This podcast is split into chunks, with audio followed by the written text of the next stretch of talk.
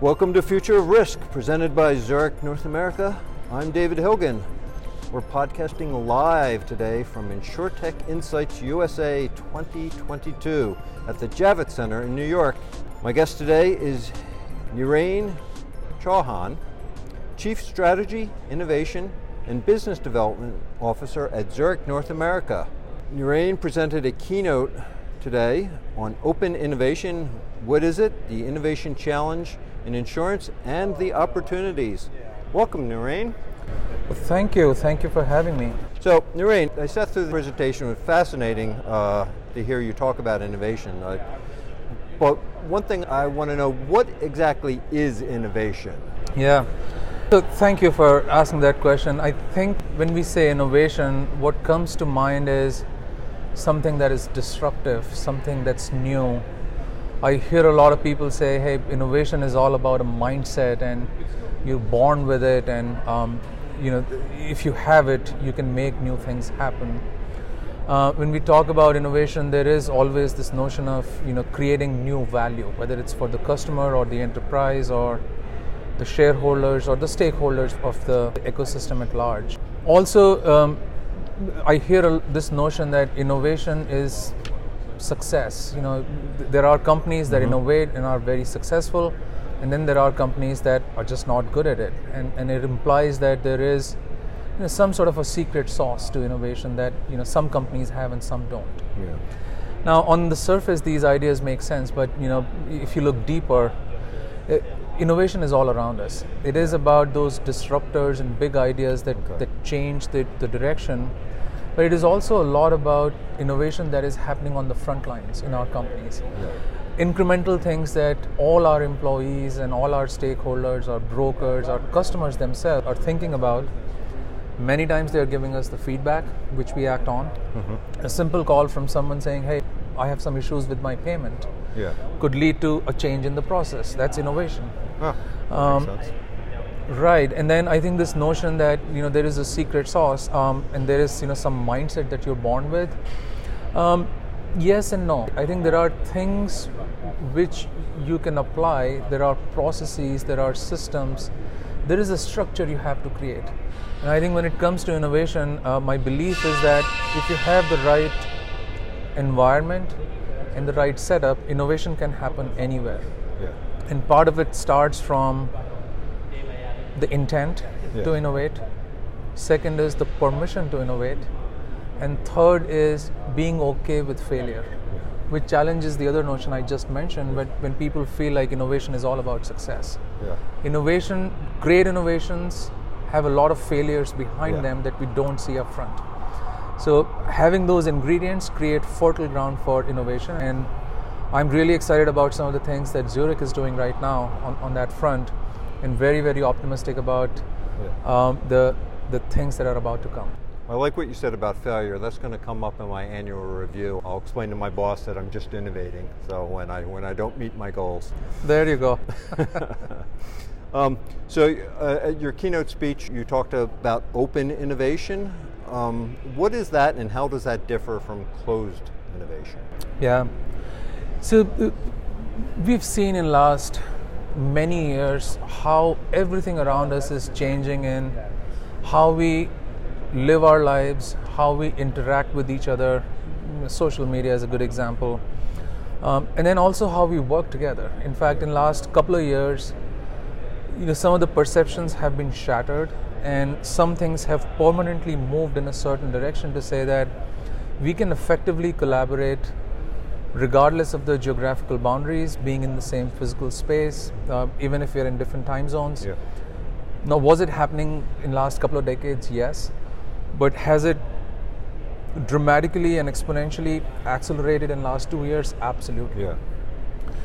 Extend that to the availability of data and information sure. and the access to relatively cheaply available technology to process all of that and then distribute it across a number of different stakeholders. Mm-hmm. All of that leads to a situation where multiple people who are trying to solve a similar problem, like take for example, how do I automate and make my submission process more effective and more efficient and more customer friendly? Yeah.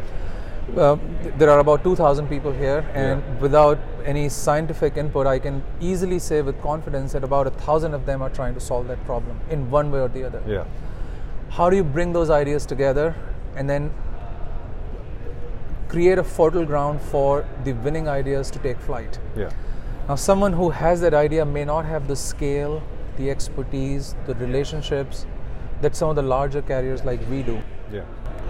We may not have either ideas or resources or the ability to take a certain risk at a certain time. Sure. So there is certain complementarity in how different people who are trying to solve a similar problem could come together Yeah. and make larger things happen. That is what open innovation is all Okay. about.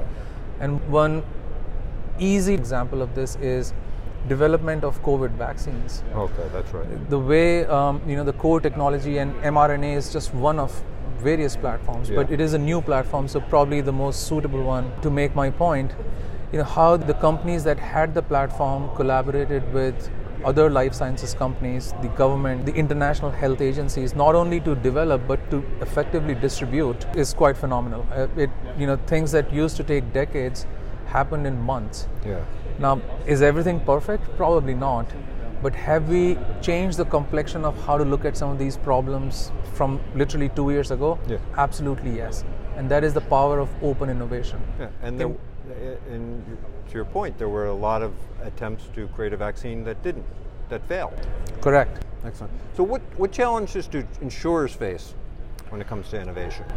Um, it's a great question. Um, I think insurance industry in general faces similar challenges and has similar opportunities in Yeah. many ways to a lot of other industries. But there are certain things which kind of make our industry unique. Yeah. Let me start with the opportunities. Okay.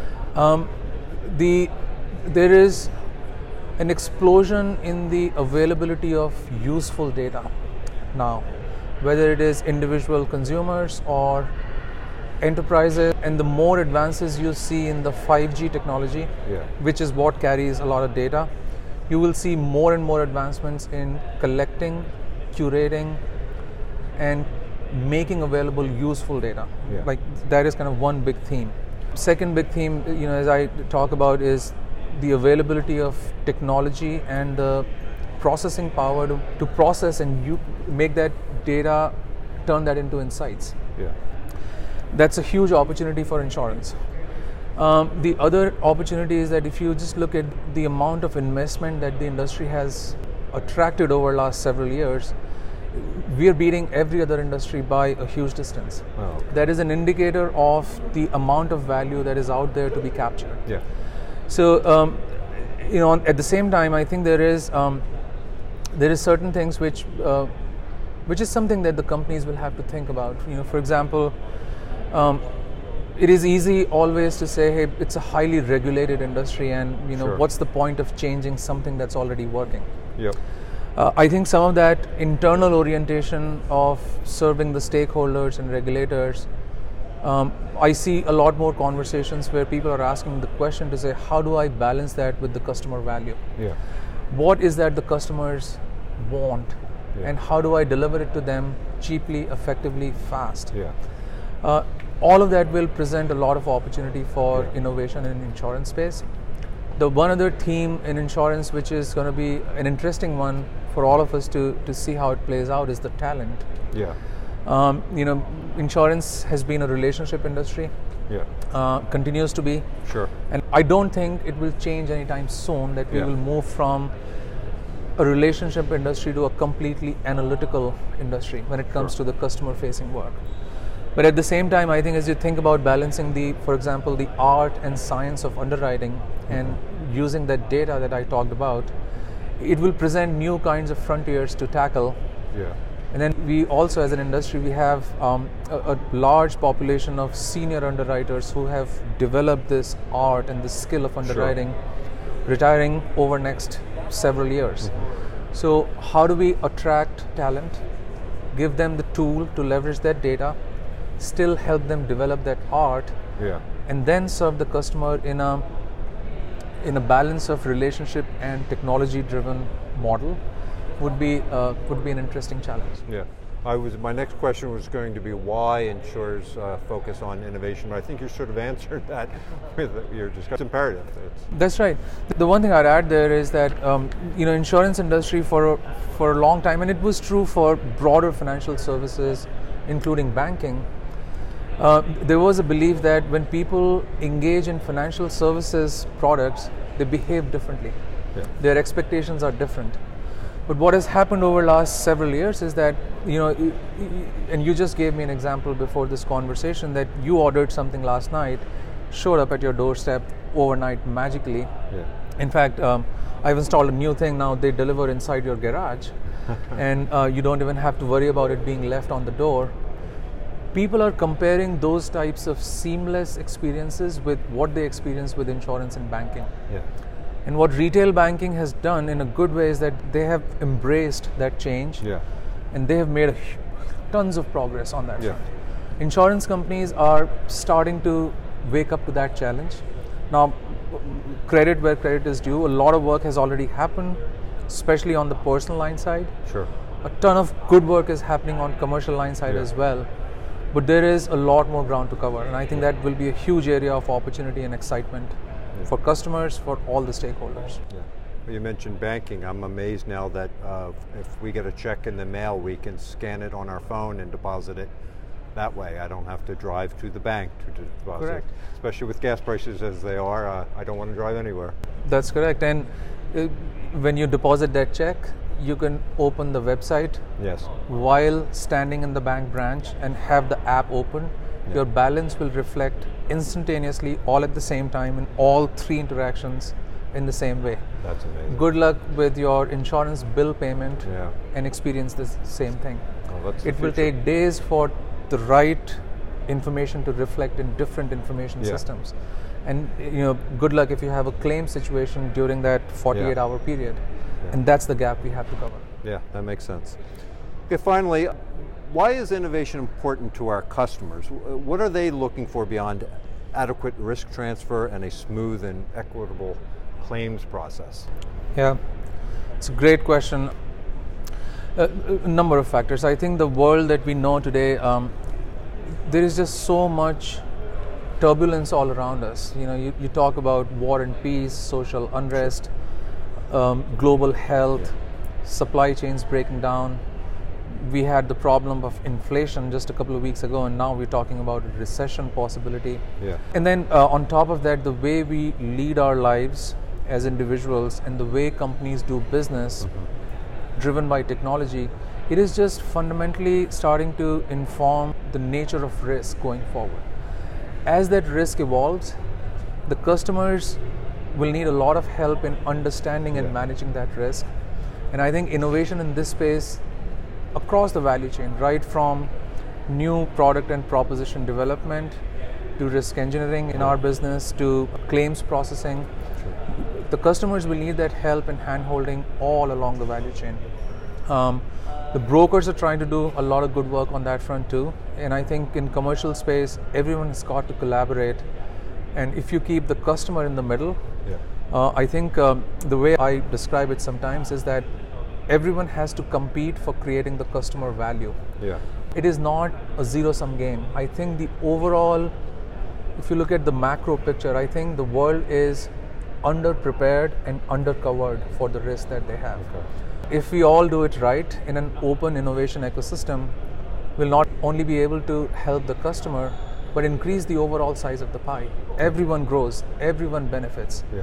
Um, so I think that's kind of one area where I think customers will benefit. And number two, I think if um, the industry is able to resolve this perception problem of you know insurance, for Sure. example, being sometimes too risk averse or a little bit slower to react to the latest trends, Yeah. uh, I think it just um, creates again a, a more open environment for that customer feedback to come in. I've been in meetings where you know uh, people are not super excited about the insurance conversation. Okay. They tend to look back at history and, Yeah. and then make their decisions. But in the world of changing risk, I think it has to be real time, it has to be dynamic, it has to be forward looking. Yeah. And customers will benefit a lot if the industry moves forward with the times. Yeah. Well, that makes a lot of sense. Well, Narain, I want to thank you for joining us on this Future Risk podcast. But thank you so much for having me, and thank you for the podcast. I, I always listen to them, and I always enjoy all of them. Great. This is David Hilgen for Zurich North America from the Javits Center in New York City. Future of Risk, presented by Zurich North America. If you like the show, we'd appreciate it if you left a comment or review wherever you get your favorite podcasts. Let us know what you think at media at zurichna.com and join us next week. The information in this audio recording was compiled from sources believed to be reliable for general information purposes and is intended for Zurich clients and business partners. The information contained here may be useful to you or your enterprise when developing your own policies and procedures. The policies and procedures applicable to your enterprise should take into account the specific circumstances of your business and business environment, which is beyond the capacity of this podcast. Any and all information provided is not intended to constitute advice of any nature and is specifically not legal advice, and accordingly, you should consult with your own legal counsel. We do not guarantee guarantee the accuracy of this information presented or any results and further assume no liability in connection with this recording and the information provided therein. Moreover, Zurich reminds you that the information provided cannot be assumed to contain every acceptable safety and compliance procedure or that additional procedures might not be appropriate under the circumstances. The subject matter of this recording is not tied to any specific insurance product, nor will adopting these policies and procedures ensure coverage under any insurance policy. We encourage listeners to seek additional information from credible sources. Thank you.